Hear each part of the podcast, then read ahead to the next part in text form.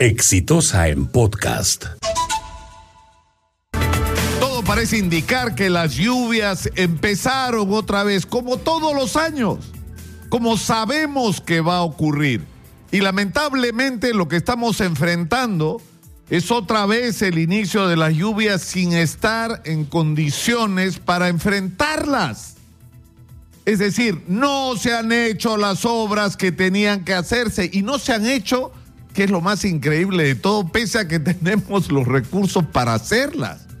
Pero además, esto plantea una, una interrogante, ¿no es cierto? Porque no es solamente un nivel de ineficiencia de funcionarios públicos, que es eh, eh, realmente increíble, una serie de procedimientos absolutamente engorrosos que lo que hacen es crear precisamente un contexto para la corrupción, sino la falta de una estrategia para enfrentar un tema tan complicado como el de la lluvia. Sabemos que todos los años llueve.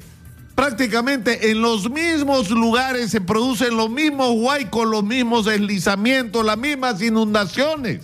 ¿Y eso qué es lo que supone? La carencia total y absoluta de planeamiento. No tiene sentido reconstruir una carretera en el mismo lugar, al lado del cerro, donde sabemos que de todos modos habrá un huaico que otra vez se llevará la carretera y otra vez habrá que reconstruirla. Hace algún tiempo, hace un par de años, estuvo en estos estudios un ingeniero chino que había participado en lo que probablemente sea una de las más grandes obras de ingeniería del mundo, que es la represa de las tres gargantas, precisamente en la China, y que venía de Ecuador, de haber participado en el proceso de obras para que el Ecuador pueda enfrentar el inicio de las lluvias y el fenómeno del niño.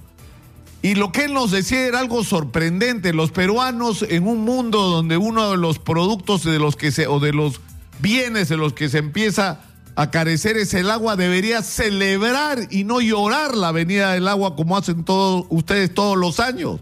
Y lo que tienen que hacer no es tan complicado. Y lo que tienen que hacer está escrito. Lo saben los ingenieros, lo saben las facultades de ingeniería y arquitectura de las universidades, lo saben los colegios profesionales de arquitectos y ingenieros, lo saben las organizaciones que durante décadas han trabajado en el Perú el tema de la prevención. Lo increíble es que no se hacen.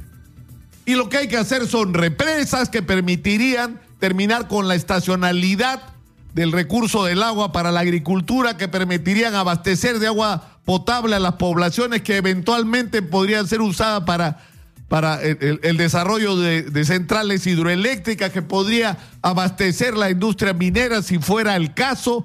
Es decir, que podría producir una revolución en nuestras vidas. Y esas obras de concentración, de almacenaje de agua de las alturas debería ir de la mano con obras de prevención en aquellas zonas donde ya se sabe que se repiten los mismos fenómenos todos los años hace siglos.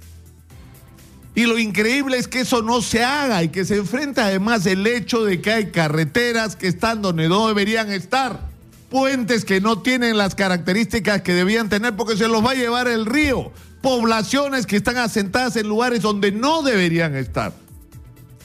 Entonces el problema no es solamente como ha anunciado el presidente de la República, hay que hacer una inyección rápida, práctica, desburocratizada y transparente de los recursos y hacerlo ya, sino que hay que recurrir a la gente especialista que existe en el Perú, a nuestros ingenieros y a nuestros arquitectos para decirnos cómo hacer bien las cosas para que no se repitan los mismos problemas todos los años.